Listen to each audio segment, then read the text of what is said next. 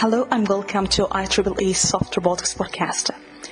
In this podcast, we're going to interview researchers from both academia and industry about their work, thoughts, spectrum, and more beyond that. This is Marwa ElDiwiny, and I hope you will find this podcast useful. If you would like to connect with us, simply send us, and we will be happy to hear from you. And here is my interview. Thanks. Hello and welcome to IEEE Soft Robotics podcast. Uh, hello, Helmut. Thanks so much for joining us in uh, round two in the podcast. So it was was then since one year ago uh, we did the first episode. So yeah, thank you once again for joining. Um, I would like to ask you in this time how you would like to define yourself. Okay. Um, well, thanks again, first of all, for inviting me back here. It was really a joy talking to you the first time. So thank you for inviting me back. Um, how would I define myself? Um, well, in these kind of times, it's really weird. I would say first and foremost, I I'm definitely um, well a father and a husband. I'm a family man. Uh, research-wise, I still think I'm working in the field of morphological computation, but in the recent years, maybe I've geared more towards growing machines. So we are looking more and more into thinking about how can we make highly adaptive and robust systems and we think growing is one of the crucial ingredients there yeah that's interesting yeah so i'm curious to ask you because we didn't ask this question the first time how was your childhood do you have any memories being interested in science or technology any memories about your childhood childhood Yes, um, so I grew up in a very small village in the Austrian mountains. Um, there were a lot of cows, a lot of wood. I was playing a lot of outside. Um, so I, I a really nice childhood. Um, but regarding research, I was always interested in science fiction, in technology, in, in robots uh, in general. So I was always very curious. I like doing experiments. Um, so I think I it's like a natural alignment with being a researcher now. I think it's my dream job what I'm doing. Yeah, that's wonderful. Yeah. So maybe I'm curious to ask you. Uh, course, this one year this is definition of soft robotic. You do have any something you change your perspective or your mind about soft robotics, or maybe um, you think that's maybe the most important question we have to consider as a community after this one year. Is there something you change in your mind or perspective?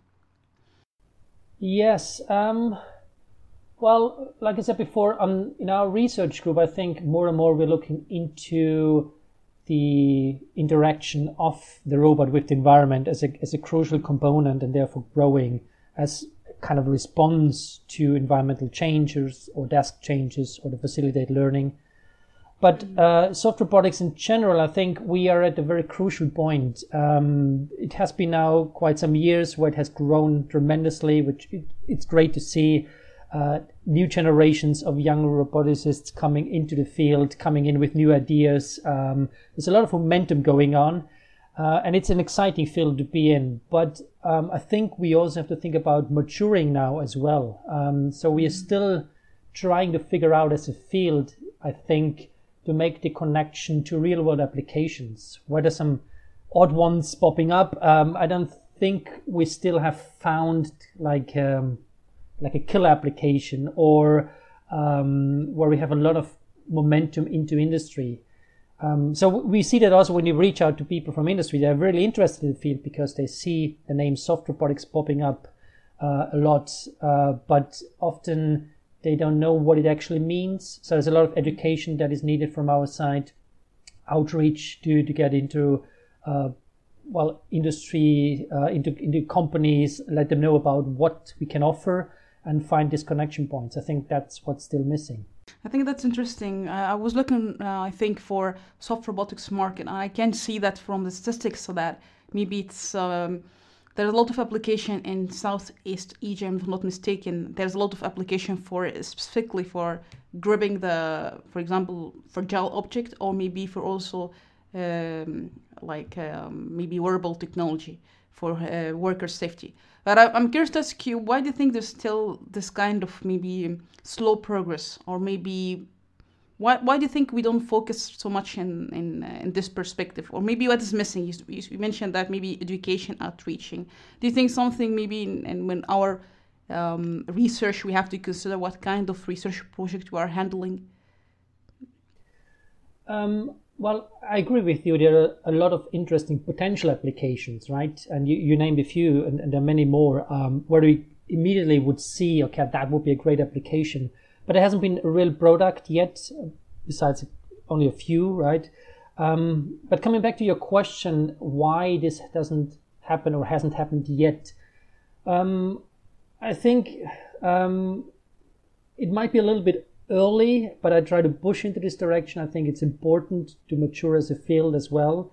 Um, so mm-hmm. people actually see it's not just a fluke uh, with a lot of excitement, but actually it's really beneficial for society, for end users, for stakeholders. Uh, it's not just a research topic. Um, and another component might be that, like the original first generation of soft roboticists, uh, if I would call them like that, uh, these were or still are very visionary people, right? Uh, you really had to think outside of the box in order to think along soft robotics. You have to break through these kind of constraints of conventional robotics, which were standing and still staying for decades, um, that everything has to be rigid so you can control it precisely and so on. And I think uh, having this mindset is, is really good for blue sky research. But now we need more people that have to come in who are actually interested in, in finding specific solutions for specific industry uh, problems, for mm-hmm. example. And I think that's uh, maybe the role of the next generation as well uh, to see, okay, how can we make this connection there? That's interesting. So maybe the question here, what is maybe the area or direction you think is very promising, but as a community, maybe we disagree or still we don't give much attention to it at the moment? Um, uh, I think, um, hmm. well, obviously, what I still think uh, is that the, the importance of the body, especially in a soft robot, is, is much more highlighted uh, with respect to control and sensing. And I think while more and more people are coming to this understanding, I think I mean, in the soft robotics community, I think there is a common intuitive understanding that this is important because if you work with soft materials, you immediately see, okay, there, there's a lot of richness in, in these dynamics and you can exploit them, right? You can fight them or you can align with them and exploit them in, in a positive way. So I think there's still more work to do. Um, I, I don't see anything that maybe we, what we also need to do as a community is also to make an effort to reach out to people who are non-roboticists. Um, mm. For example, we have in the UK, uh, we started a um, uh, UKRI um, strategic uh, research group or, or, strategic group on soft robotics, we specifically try to reach out to well industry partners as well, but also to academics who might benefit from soft robotics. So this could be uh, maybe people in biology. Um, they want to test something um, where you need some kind of softness uh, actuated um, interface for tissues, for example. Uh, it might be people in medicine who would be end users of soft robotics uh, pro- products. Uh, but it also to include people who can contribute to the field, right? These are mathematics, uh, researchers, um, people from control theory, uh, people from physics, uh, material science, chemistry, um, biology, and many, many more who don't know about the field but actually have worked a lot in this direction and would be able to contribute a lot to soft robotics in general. I think we are naturally very interdisciplinary, but we, we have to more actively reach out to other people to make this happen. That's really an important point. Maybe we can uh, maybe stress in this in the in the end of the episode about how we can uh, reach more people, even in general public, not also academicians. So I think that's also very important aspect. But maybe I'm curious to go again for um, the missing pieces of, of maybe into soft robotic field. And you mentioned that morphological computation is maybe the the superpower for soft robot uh, designing. So, if you can tell us why do you, do you think that morphological computation is so important for designing soft robots? If anyone listening for the first time, what's morphological computation and why it's very crucial for designing soft robots? So the the concept of morphological computation is based on observation in biological systems. Uh, what we can see is that the, the morphology, the body, the dynamic properties of the body seems to play a very crucial role in the emergence of intelligent behavior in, in nature. Mm-hmm. So it seems to be a very fundamental principle that evolution has found uh, that works really well, uh, especially in the physical interaction of an agent. Um, this could be an animal, it could be a plant, a fungi, could go down to, to a virus. Um, it seems to be the morphology is very, very crucial. Um, and this is a little bit counterintuitive to what roboticists I usually think, because we, when we build robots, we think very much along the lines, okay, we have this body that shoot to a very specific task, like a robot arm in an assembly line, for example, and then we make a controller to control it, to follow it along a specified trajectory. Now, in order to make a good controller, you need a good model, which means you build the robot in such a way that you can easily model it. This means you have a rigid body uh, connected by high torque servos, uh, so you can guarantee basically um, you follow the trajectory as close as possible. Now, nature is, is very different, and, and why is it important to think what nature is doing? Because basically, in almost any task, um, biological systems are outperforming state of the art robots biological systems are more energy efficient, uh, more robust, more adaptive, uh, more versatile, um, more can learn faster. Um, so there are a lot of advantages that would be very useful for robots that should work autonomously, right? Uh, not just in a factory line. Um, so it does make sense to look at how nature did that and then translate that into a robotics design.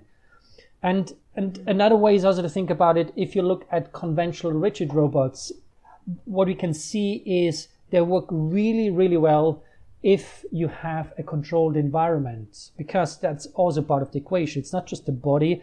You also have to guarantee everything in the environment can be modeled exactly. So the robot, the brain of the robot, can make decisions based on that.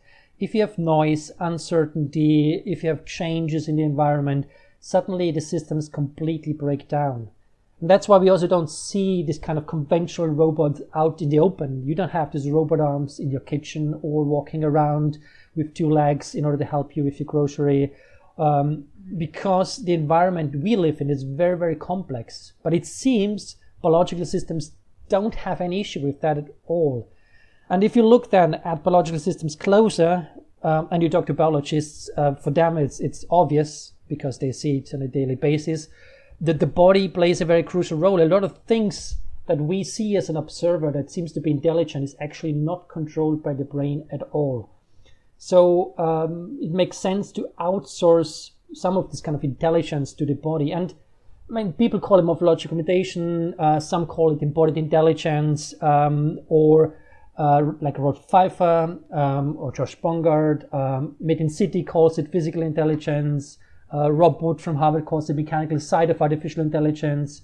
There was a recent paper by Aslan Mirko Kovac who who defined physical artificial intelligence. It's it's there are a lot of overlaps here. The the main point is really that it does make sense to consider the morpholo- morphology, the dynamic properties of the body to make better machines um, in general. And soft robotics, as it turns out, is exactly the means that you need in order to build an intelligent body. Because if you have a stiff body, it's rather uninteresting within its dynamics. And it's by design, right? But if you have a soft body, suddenly you get all this richness, you get these really weird nonlinear effects, which seem to be negative on the first look if you look through the lens of a conventional roboticist, because it makes them really hard to model, really hard to control. But on the other side, if you design them in the proper way, you can actually use this dynamics as something positive for the robot. And that's exactly what we're trying to do is we really try to understand how the body can help us. And um, this also means the body is not separated, right? It works together with the brain. So the control and the brain works together and the environment as well. And all three together are actually helping to make the robot more energy efficient, more robust, more intelligent overall. That's super interesting. Maybe I'm curious to ask you this question about, uh, as you uh, say that how the soft bodies can be adapted to the environment, and that's something maybe I'm curious to ask you. Do you think when we have to consider maybe interesting uh, functionality out of certain morphology we have to design, how do you see the modeling approaches? Do you think which level we have to consider so that we can maybe understand? And I think one of the example uh, you, you highlighted uh, um, before about uh, how the dead fish can swim upstream, and that's a question how we can access this like beneficial geometric or structure, and also the material nonlinearities and also the environment is also contributing in that. So how you can answer this question if someone curious to ask you how, how we can access this nonlinearities, or how we can figure out this beneficial. Is this a modeling you have to consider, or maybe experimental work? How you figure out that this? Yes, I, it's a really excellent question. I think it's a mixture, right? Um, what we can see in nature are snapshots of evolution, and they are really good systems, right? Um, they they they are good enough so that the biological system can survive. So we can look at those. That's on one side. You have bio inspiration, work together with biologists, and understand how the morphology plays a role in that. Um, that's one side. Um, another side is, and that's derived from that, is looking at a variety of biological systems and try to understand the underlying principles. Is there something that we can abstract um, or extract from biology and translate it into a robotics design? That's another way to do it. Another way is what you mentioned. You can model, right? You you can say uh, you can use modeling tools um, where you try to explore this space. Uh, you can have nonlinear optimization schemes like genetic algorithms, and then look at the results and see, okay, that's interesting. Um, how can we explore this interaction, for example, or how can we optimize the body? How should it work together with the brain uh, in order to improve a certain cost function? Um, I think all these tools are, are interesting approaches, and I think uh, it's important that many people work in solving this problem, and all of those approaches can provide very interesting insights and contributions.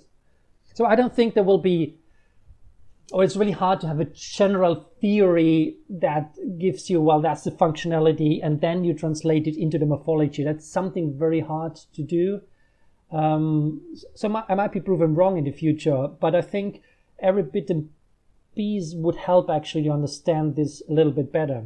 And, and another concept maybe would be also uh, to think about how can we build a robot not just to do what we, we want it to do, so like we do it currently, but can we build systems and where the morphology and the change of the morphology can play a role that we can facilitate the emergence of solutions. So can we build, can we find properties that makes the system more adaptive?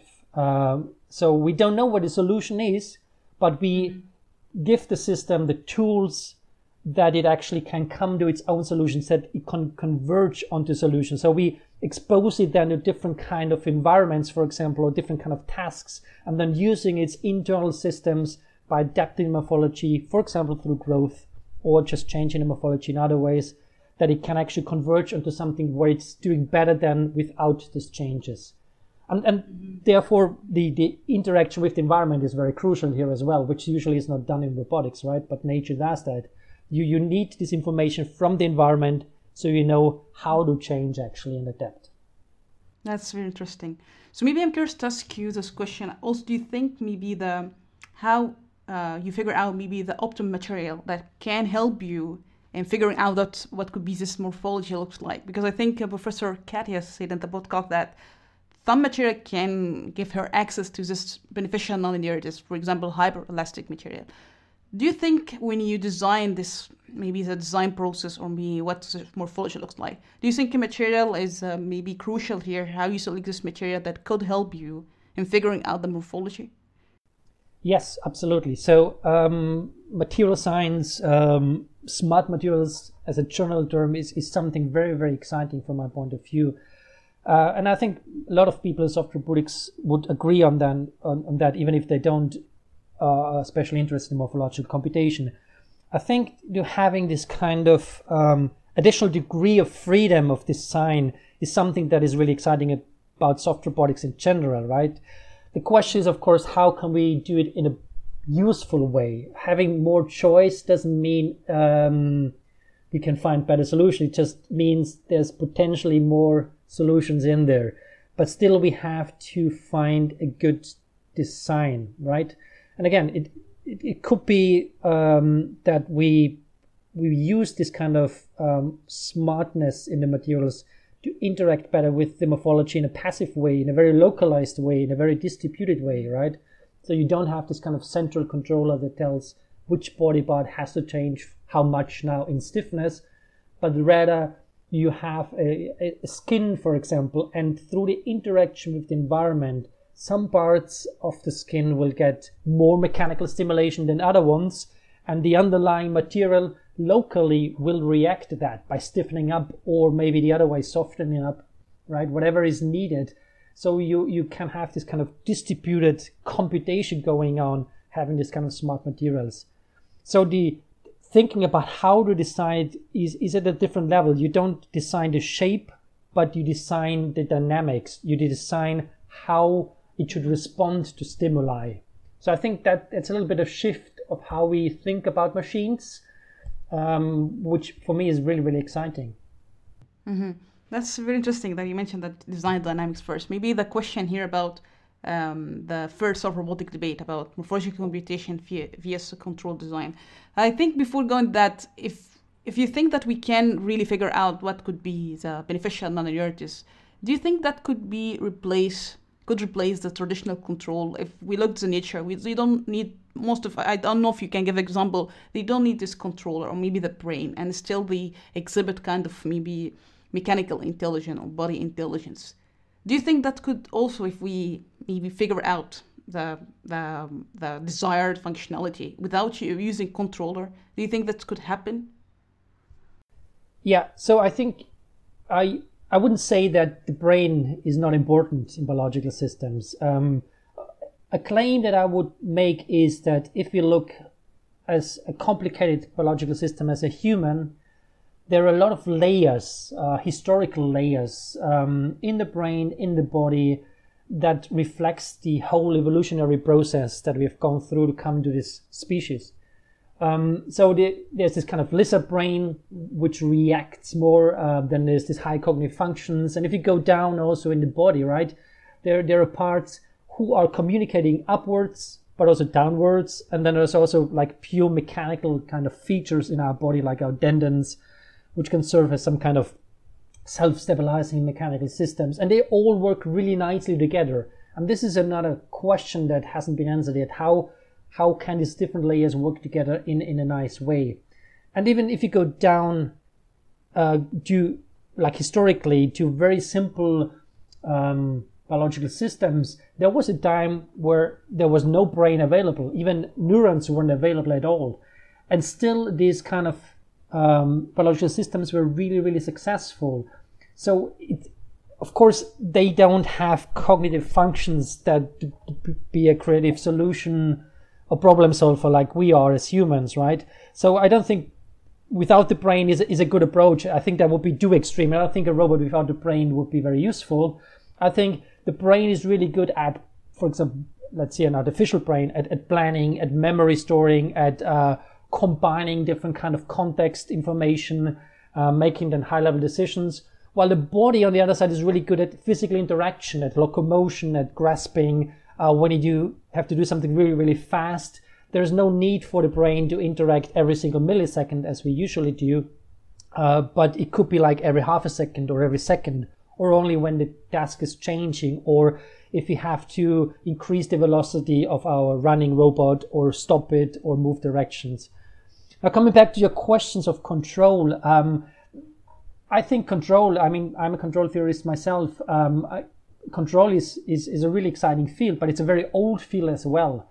So it has very kind of strict rules how to think about control. It's a lot about modeling um, or deriving models or estimating the model and then therefore define a controller, uh, which is very closely connected to classical robotics where you have a good model of the robot and the environment. So I think we we need to maybe get out of this box as well. And, and I've mentioned it in the d- debate as well. I think um, what, what we're trying to do currently in soft robotics is, is pushing the limits of control theory um, but we should think really beyond this limitation, right? Think about completely new ways to control, um, which could include that we have this kind of levels of control uh, where mechanical part is one of it, which is completely passive, which is under-actuated. Um, but this is where interesting stuff happens in the body on the morphological side. So I, I, what I see is that we're gonna have um, maybe a new set of control approaches that will be incorporated into the classical control theory, uh, extended, and then maybe in 10 years it's it's part of, of classical control theory. And you say, well, that's control control theory. That's fine as well for me. But I think the and I compare it a little bit like if you are a classical conventional roboticist, you think about robot in a very specific way, and soft robotics stepped out of that and said, okay, what about using completely different materials? Uh, robots don't have to look like an arm or a humanoid. It can be very, very different. Um, and I would suggest we do the same for the control theory side, right? We step out of the constraint and say, okay, can we explore new ways, uh, even bio-inspired ways, do you think about control? Mm-hmm. That's interesting. Maybe a question here from the control side. What could be, you think, the, the crucial morphological computation parameter that can enhance this control design or maybe pushing the limit? If you can tell us what could be maybe significant sides or maybe parameter in morphological computation that should be considered in control design. Um, so, so if you really want to take advantage of um, of nonlinearities in the morphology. Um, so what we talk, and, and I'm talking now in control theoretic terms, you, you have a, a, like a subset of your state space that is not directly controlled. So if you're under actuated system, um, so what you want to do is you want to design a system that exploits this dynamics, and, and some people are working on that. Um, um, Cosimo Della Santina, for example, works on that. Uh, um, then people uh, in, in Cambridge and Control Group, for example, uh, they're working on, on kind of how to exploit this kind of underlying dynamics. Um, so that's one approach that you say, okay, I don't want to um, just have the controller to force the system in doing that, but rather use the dynamics in order to uh, exploit it in, in, a, in a positive way. So do you have the given dynamics by the morphology, and then you try to learn how to, to use them. Uh, another way is there is um, like, and there's some work in, in classical control theory on, on that, but it hasn't been connected to soft robotics so much yet. Is when you control something with passive dynamics, you don't want to control it every single millisecond because you would destroy the eigendynamics of the morphology. But rather, for example, if you would have a limit cycle for locomotion, you just every once in a while at, at the limit cycle, you give this additional push, the energy, right? And to find out when is the right time to push and how much energy and how the signal should look like. This is something really interesting as well from the perspective of morphological computation. Um, and of course, this kind of orchestration that you have different kind of levels at different time um, levels, right? So you have this side which is uh, at millisecond, another one half a second, maybe another one is growing over a year, and you inter connect this kind of information in a control theoretical framework would be very interesting as well. And there's, of course, the connection with learning there involved as well. Mm-hmm. I'm curious to ask you this question. Um, you, you, mentioned some example, I don't know, maybe example about like research labs start to think about this problem. But do you think the community overall is receptive about what you mentioned? Do you think because maybe let's be honest here, sometimes if you want to, think outside the box, sometimes it's challenging in terms of publication or, you know, it's risky sometimes to maybe consider ideas that maybe still not stable yet. So how do you see the reception of the community? And do you think that maybe there's maybe a challenging part that we don't understand that we need to publish, um, and that's why maybe we, we go for the maybe the traditional way of of using traditional control for controlling the robot and just manifesting that we can do this behavior or this functionality. How do you see this uh, question? Yeah, um, so the I think the community is is very open minded uh, with respect to morphological computation. Maybe they don't like the the term itself, which which is fine, and like I said, other people use different terms. But I think everyone who works on on real soft robots has an intuitive feeling about the body seems to be doing something interesting, right? and and um, and they also see that if you would force the body to do something very specific, you would destroy this kind of interesting part of it. Um, so I, when I talk to people, I, my my feeling is um, they they think yes, it, it, it's good, um, but not all of them obviously will jump onto that because they have their own research priorities, which is completely fine. Um, and also, you, you, you said it's it's a little bit risky, right? And I agree. It's it's um it's it's really hard to grasp. It's very close to philosophy at the end, or to or what is life, uh, what, what is control, what is information, what is computation, and uh, depending on your stage in your career, you don't always have the luxury to try to work on that for years and then publish something.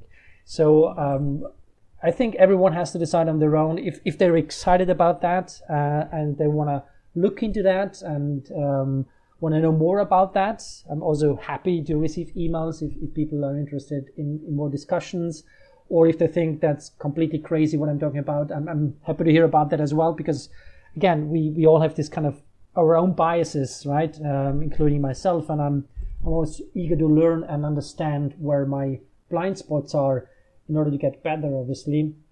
Um, but um, what I see, there, there are more and more people, especially in the younger generation, who are really excited about these concepts um, and they, they want to do research in that direction, which I think is really, really cool. And uh, and also of the more um, older people in the field um, seem to be inquiring about morphological computation more than it used to be like uh, maybe 10 years ago.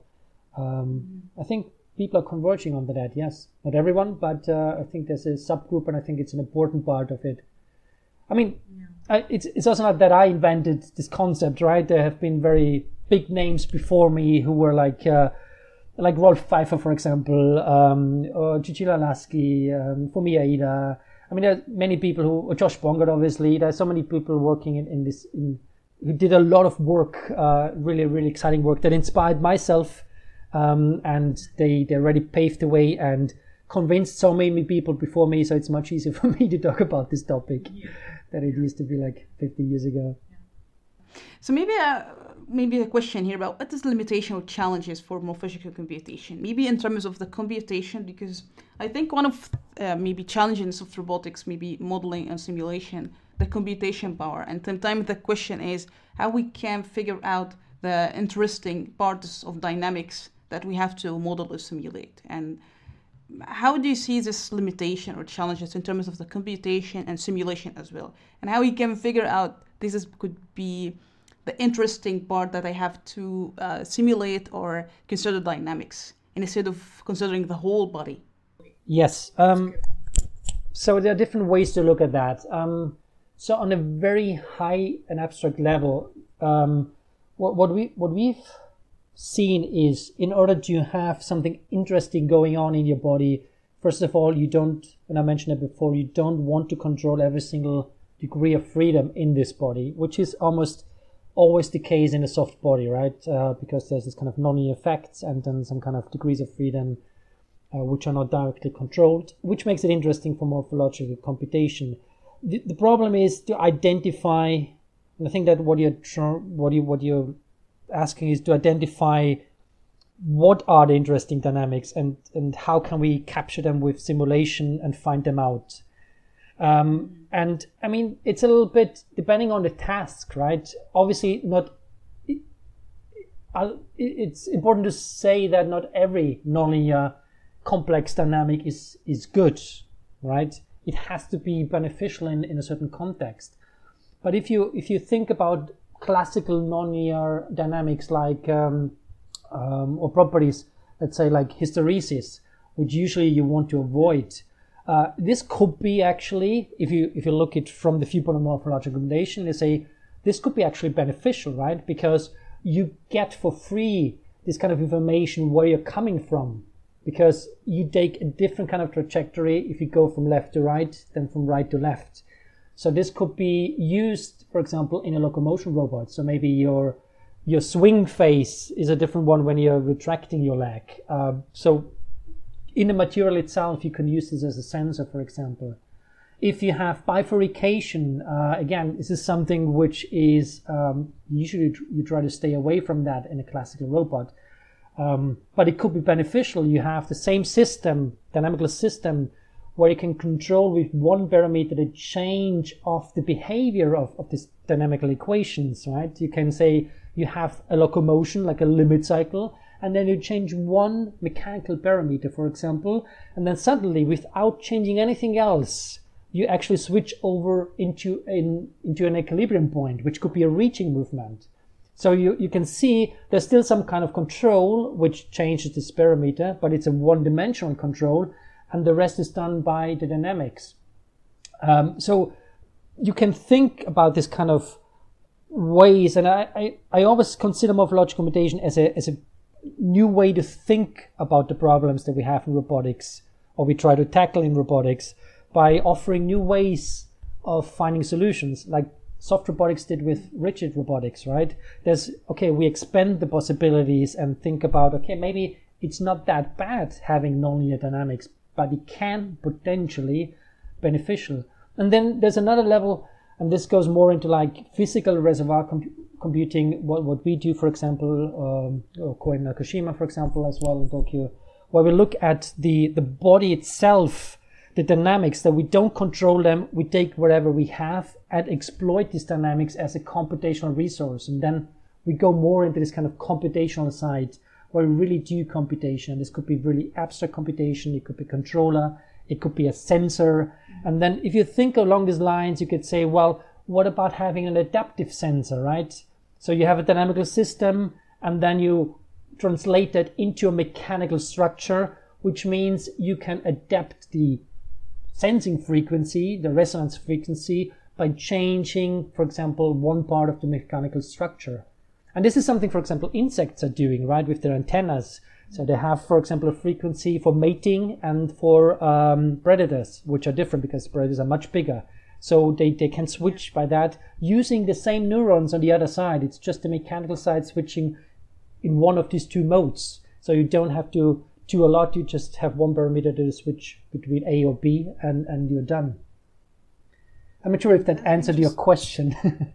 yeah, that's very interesting. I think there are a lot of questions here, but maybe I'm curious to ask you since we now focus on using multi-material for designing soft uh, actuator, for example, or getting this maybe interesting deformation, how do you see morphological computation can handle designing multi-material? Is it something maybe um, I'm not sure it's maybe related to topology optimization in that case, how you can make multi-material optimization so that you can figure out how shape looks like at the end of the day. Yeah, yeah, I think optimization of, of material properties or material components uh, of arrangements. Um, I think these are all tools that can help to embody the, the morphological computation concept. The same with simulation, as I mentioned before, simulation, right? Uh, these are all ways to explore the space and find good morphological structures that are useful. Um, and they're all interconnected. Um, yeah, they're definitely useful. Yeah, yeah. So maybe I'm curious to ask you if there's any maybe research line besides computational uh, uh, power. Do you think that's something we have to focus on in the in this research line? So yes, I, I think what um, I mean I wouldn't say we have to focus on that. I, I think um, there are a lot of interesting uh, research questions in the field. Um, so, and this depends a little bit on what people are good at, right? And th- that's why I also said we need to include more people in general the soft robotics um, that have which are not roboticists. So, obviously, I, I think the, the control part working together with the morphology, that's something that that that's really interesting. Um, another part is can we find basic building blocks to make more complex systems? So if you say, well, this is this little module who is doing something interesting, but not too interesting, but then you can combine it and build it up to something more complex, like a little bit like logic gates, right? A logic gate is very simple itself, but then you can build a computer out of that. Um, so maybe yeah. uh, I'm, I'm not trying to think about digital kind of modules, but rather analog ones like filters or, or uh, dynamical systems. Uh, and then you can put them together and therefore design a robot, for example. Um, I'm also very interested in understanding how the body is interacting with the environment and how can it changes through growing uh, by doing that. How can we improve systems through their lifetime? How is this connected to learning? So how can we facilitate learning through growing, for example? So how can the body help to learn? Um, so a very simple example is if we learn a new movement. Um, I think I mentioned that in the first podcast as well. We we stiffen up, so we can reduce the search space for our brain algorithm, so to say, uh, in order to find a solution, and then we get looser over time.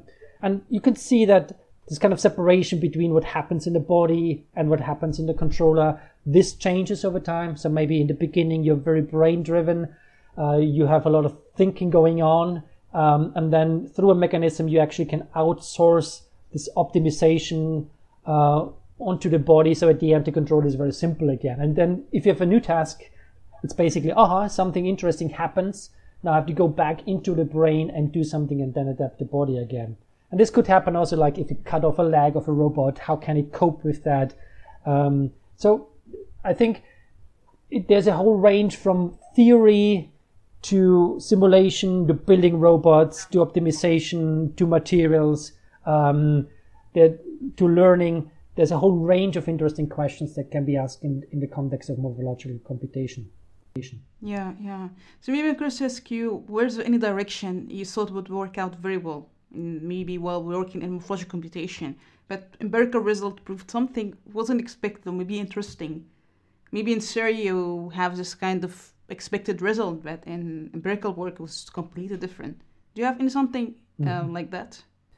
Yeah, I think um, I think what maybe what yield a lot of um, results would would working more into understanding how sensing and morphological computation works. So there's a lot of work about locomotion and control, but there's not so much work on on sensing because sensing usually it's it's not just getting an information, but also there's the kind of processor afterwards, right? Uh, you filter out noise, you tune in the frequencies, so you have this kind of signal processing part of that, and I think.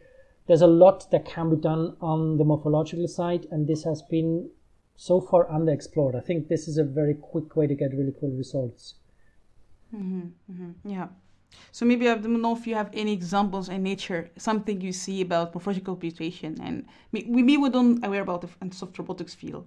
Do you have any kind of maybe creature or maybe in nature you have witnessed in this year? That's something all that's very inspiring. There are some examples that that everyone uses, uh, but maybe not everyone who's listening to the podcast is aware of that. So there's this very famous example that I mentioned before with the, the dead fish. So this is a video from the Lauder Lab. Um, if you look in YouTube, deceased trout, you see it, which is a little video where you see uh, the trout, and I think it has been mentioned in this podcast before by other people, yeah. uh, which is connected with uh, a nylon thread, and then through the flow, um, it actually has this kind of very nice swimming movement. So that's that's something that I usually show um, to to explain the concept of the importance of the body for, for movement. Another one that I usually like is, is the Erodium seat, which is a seat with a kind of spiral in the back. And I think that's really interesting as well, because again, there's no kind of brain involved, no controller. And the seat falls to the ground and nothing happens until the conditions yeah. are perfect. So when it starts to rain, humidity changes, which means it unravels this kind of spiral in the back and then it drills the seed right into the ground. So sensing and actuation is connected directly in the morphology itself. So I think that that's really, really cool. And then there are mechanical systems as well, like Slinky on a treadmill, for example. Uh, walking ladders. You might have seen that where you have ladders, they are on the slope and they through a wind and then they start to walk down. Um, but but if you talk to any biologist, I mean that's the way basically uh, biology works. Uh, that that's the way that evolution has found a really good um, use of morphology to make something more energy efficient, right? Um, yeah. So there are plenty of examples there. That's very important, yeah. So maybe the question here about um, how we can be inclusive for different ideas. Since you highlighted in the community, maybe still not everyone uh, maybe considering the importance of the morphology for design soft robots. So maybe the question here, we can be intellectually inclusive, that everyone maybe welcomes uh, the different idea or different approaches. Because in reality, it's, it's super challenging sometimes if you have, if you are still junior research and have this new idea, sometimes no one will listen to you. And uh, in the podcast, I, I, there's many guests to say that about they in their junior uh, uh, research here, they they were they have a lot of difficulty that he can deliver the ideas or maybe the community being receptive about it. So how do you see this kind of how we can be intellectually inclusive for different ideas in the field? I think it's it's crucially important to be intellectually inclusive, right? I think a, a research field is as strong as its underlying ideas, it, it, or its acceptance of new ideas, right? Um, and the and I think it's really it's it's always also the next generation to question the underlying assumptions that are currently in the field. And even if soft robotics is a young field, uh, it, already has its underlying assumption. And and I have them as well, right? And it's it's really hard to fight against them. Often we don't know about them. It's we have these blind spots. Mm-hmm. So it's very important to listen to new people coming to the field. So this could be young researchers, um, which which think they're asking stupid questions, but they are not actually. Um, but also people who are not roboticists from outside of the field, because they are asking these questions that are really really important. Say why are you doing that like this? And you say well everyone is doing it like that. But that's not a good answer right? You have to really think about that. Is it still a good way to do it? Is there a good reason? There might have been 10 years ago or 20 years ago but it's not anymore. Now in order to include more people um, i think there has to be there has to be a culture of being open-minded to new ideas um, i believe looking at soft robotics, I, I think um, the community is, is quite good at that. Um, that's my impression. Uh, but um, maybe maybe you can tell me different. Um, th- that's fine. Um, but we have to make sure we keep this culture, right? So we have to make sure that we um, have open discussions about that. We don't shut down uh, young researchers if they have questions. Um, um, so I think that's very important. And then also we, I think communication is very, very important. You want to yeah. make people aware of this exciting field. And obviously, if you just go out and talk about equations, it's really hard to excite people about that unless they're into equations. So you have to adapt to your audience, right? If you go to somebody in a maths department, you want to talk about the exciting challenges on the mathematical side there are in soft robotics and on the simulation side, on the modeling side, right? If you talk to somebody in chemistry, you want to find these connection points about what they are doing uh, with soft robotics and excite them about that. Um, so, and th- that's our job, and uh, that's a very important job that we really put effort and yeah. time into that.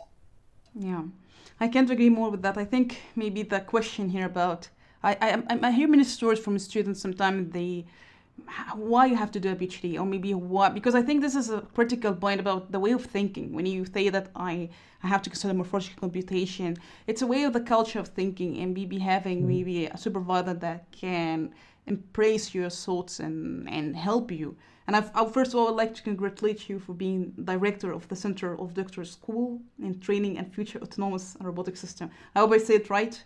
So yeah I think yeah, if you can tell us uh, um, how, how, how do you see this process for PhD? Because let's be honest, many students sometimes it's many many students struggle with uh, not the research sometimes but even with supervisor the mentality as you say it's in this day we have this kind of ego. If you have a new idea sometimes you have to be defense about your ideas and your work and and any kind of new ideas you maybe feel threatened sometimes maybe it's not a bad way but sometimes you feel threatened at the beginning if you don't have maybe the open mind uh, to accept the new ideas and and gives them uh, enough consideration and see.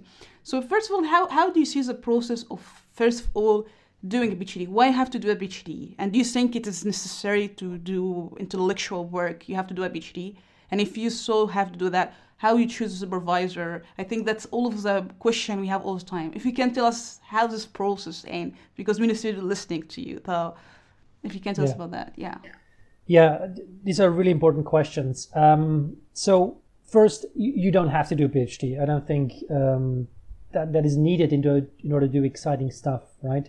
Also, you don't have to be in academia to do really impactful work uh, at all. Um, I, I think it's um, just to say that. And also, if you after your PhD you don't go into academia, that's fine as well. A lot of people have the feeling that oh, now I've invested all this time in academia, and and now I wasted it because I go into industry. That's not true at all because you you learn so much more in in a PhD. You you stick through very difficult times, right? Every PhD is difficult, even in, in non-COVID years. It's really a tough task. You do something by definition that nobody has done before.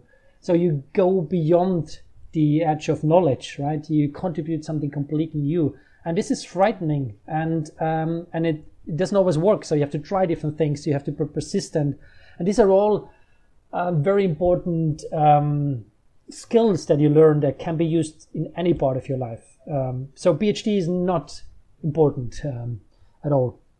Um, but if you decide to do it, um, the, the important part is really to make sure you have um, the the right topic for you. I think this is one of the most important parts: the right topic, the right supervisor. I think these are that's the order you want to have. Um, and let me learn a little bit. Uh, uh, let me let me talk a little bit more about what, what I mean by that. So the right topic doesn't mean it has to fit your skill set. So a lot of people think, okay, I did, for example, computer science. It has to be something with programming. No, it doesn't. It's more important that you're really, really excited about the field. That you're really excited about the topic. That you, because this helps you to push through these difficult times that will definitely come in this two or three or four years, however long it takes.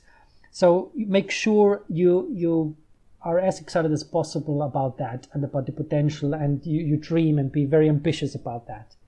And in order to be able to do that, you have to talk to a lot of people. Not just talk to one supervisor, talk to different potential supervisors, find out what really excites you, uh, come up with your own ideas, discuss your ideas with, with them as well. Uh, and this comes to the second point. This helps also you to identify the right supervisor because you want to have somebody who is as excited about your topic as you are, right? You want to have a team of people who say, ah, we, that, that's the greatest thing and we're going to work together on that. And also there's chemistry is very important. The way you feel, you feel comfortable with, with your supervisor. Do you think you can be open with them, right? Do you think there is, um, is a, is a good gut feeling there? I, I think this is very important for the student and the supervisor on both sides that you think, okay, yes, that will be a, great to work with them. And not just because they're academically good, uh, or because they've written on the supervisor side a lot of big papers or have a huge group. It really has to be uh, that you, on a personal level, there's some kind of connection here. I think this is very, very important. Um, because it might turn out your supervisor has a huge group, uh, is very famous, uh, but doesn't have time for you. So you can suffer quite a lot in your PhD if that happens, for example, if you don't have proper supervision. And then, of course, if you, you always want during your PhD, make sure you widen your network, right? Uh, you want to talk to different kind of um, researchers. You want to discuss your research work, but also what they are doing. You want to get inspired by people. So a good sign is if you talk to somebody and after that you have a, like a positive feeling of excitement. So these are the right people to work with because you're going to stick with them for longer, right? Um, and also, if you want to find a job afterwards in academia, it's good to start networking and find the ones you want to work with and not just the ones who are offering a job. So I think these are all important points that there's a lot of between humans going on. It's it's not just research, and I think uh, Yeah. the best output of of uh, research um, uh, PhDs are the ones who where where this really works out. And what you said before that if, if you have a supervisor that doesn't really reply to your ideas, reach out to other people, right? Other people get excited. You are allowed to write papers with other people as well. Mm-hmm. Mm-hmm. I can't agree more with what you said. I think it's super, super important that it's not only slowly based on the research. I think you mentioned the chemistry and being comfortable to open up with your ideas. And also network, I think, is very important. So I think that's uh, something. I think uh, we need to speak about it more about applying to school or considering certain lab. I think this this is very important indeed. Yeah. Uh, so maybe I'm curious to you on this point after you're doing BTD. sometimes students figure out that they have the culture of publish or perish sometime in uh, and I asked Josh Bongard about that and he said because he I think you have the same ideas about uh, new ideas and he said you can do both unorthodox ideas and also doing publish uh, frequently how do you see this culture affecting you do you think you're affected by it or you're okay with this kind of publisher pressure you have to publish constantly and get funding so there's also a lot of pressure on you. I don't know how you uh, respond to this culture in your work life. Yes, um, yeah, there's definitely pressure there. Also, with respect to promotion, um, you you have to publish and high impact and get funding as well, which is very important.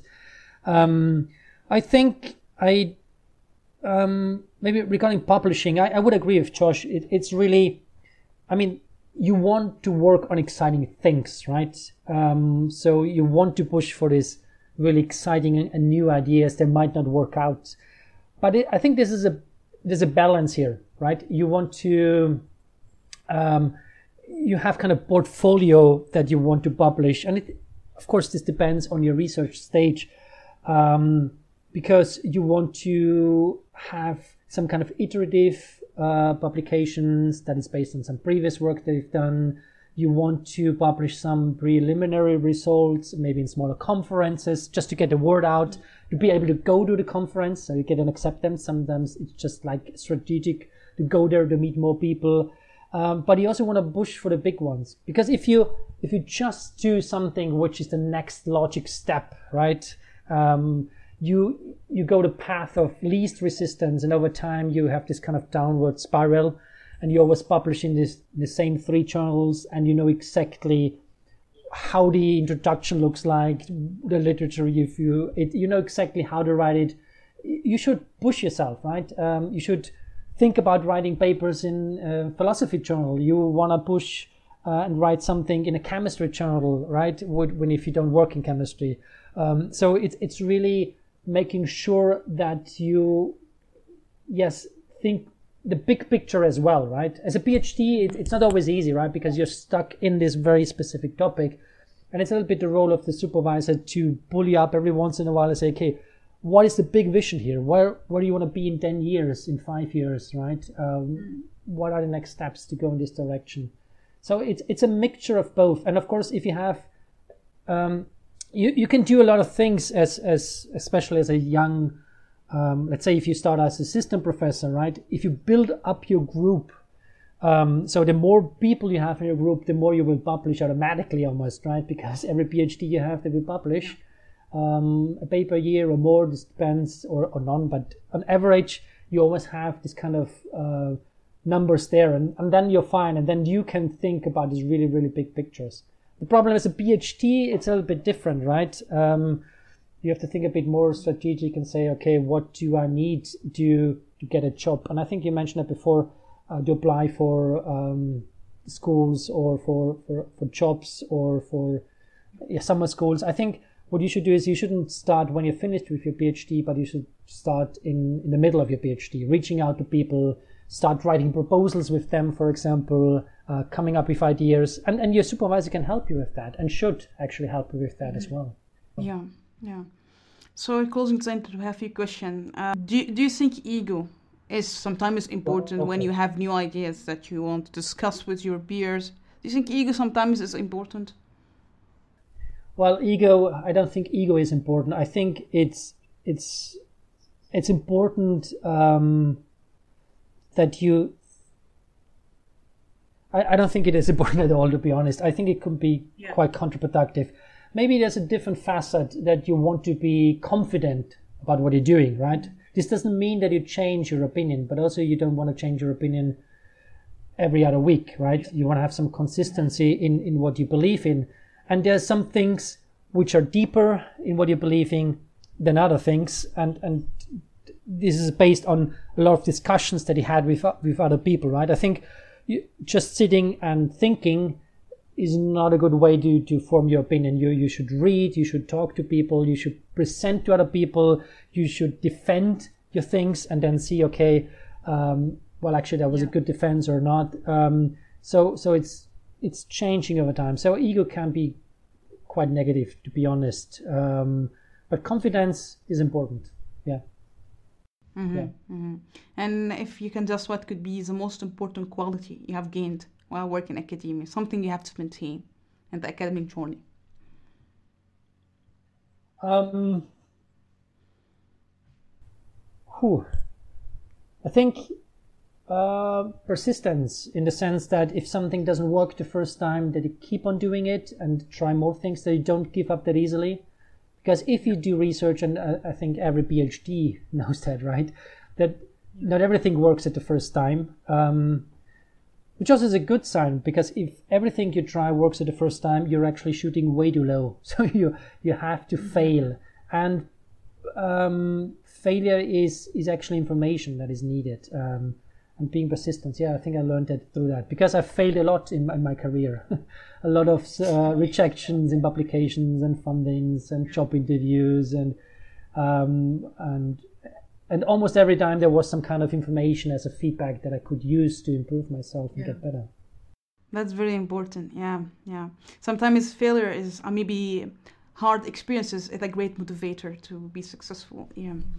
Yes, it is, and and if, if you see people who are really successful, they failed a lot, right? They yeah. usually you don't talk about that, and failing is not fun. Even if you failed a lot, it's not fun, but it, it's a it's an important part of the process. Uh, what was the best advice was given to you, and was the life changing? Yes. Um, so I'm not sure if I've mentioned it in a lot last podcast, but I, I, if not, I it's okay if I repeat it because I think that was very very impactful for me. Um, yeah. And this was when I was talking to Rolf Pfeifer. Um, so I was a postdoc at his lab, and um, in one of our last kickoff meetings of a project, um, we were hanging out and drinking beer, and I asked him, looking back because it was close to his retirement, um, looking back at the success his amazing success of his lab. Um, what was the, the, key ingredient there? What do you think? What was the what was the why was he so successful basically? And what he answered was was really interesting to me. Yeah. He said that um, anything that his lab was really famous for, the different kind of publications and works and robots, not one of them came from him, but they were all coming from his students, from PhDs, postdocs, even interns. Um, and I've I, I thought that really, really interesting and profound because he really, what he did is he was providing an environment where people could speak up and come forward with their ideas. Uh, he needed really crazy ideas. And this is where you can have a lot of impact. And I try to implement that with my group as well. That's really brilliant. Yeah, I think I think he is also. I, I wish we have him in the podcast, but he's he yeah he's just to say that younger generation are more innovative. And I think I, I think I, what you said, I can imagine he was a great supervisor. Yeah. Yeah. So, do you have any final words you would like to say for support the community? Yeah. Um. I think I'm I'm very proud of this community. I'm I'm happy to be part of that, and I think there's a lot of exciting research going on. We're growing a lot because uh, everyone is doing an amazing work, and so I'm very thankful to be part of this community. And uh, I also would like to thank you, Marwa, for doing this amazing podcast. Um, it, it, has a lot of impact, um, especially for younger researchers. I think there are a lot of people who really enjoy listening to the different opinions and people in the field, and uh, I really appreciate it. Thank you for that. Thanks so much for your time. As always, I, it's really thoughtful and enjoyable. I enjoyed your, your ideas and opinions about morphology computation. So thanks a lot for your time. Thank you. Thank you. Have a wonderful day.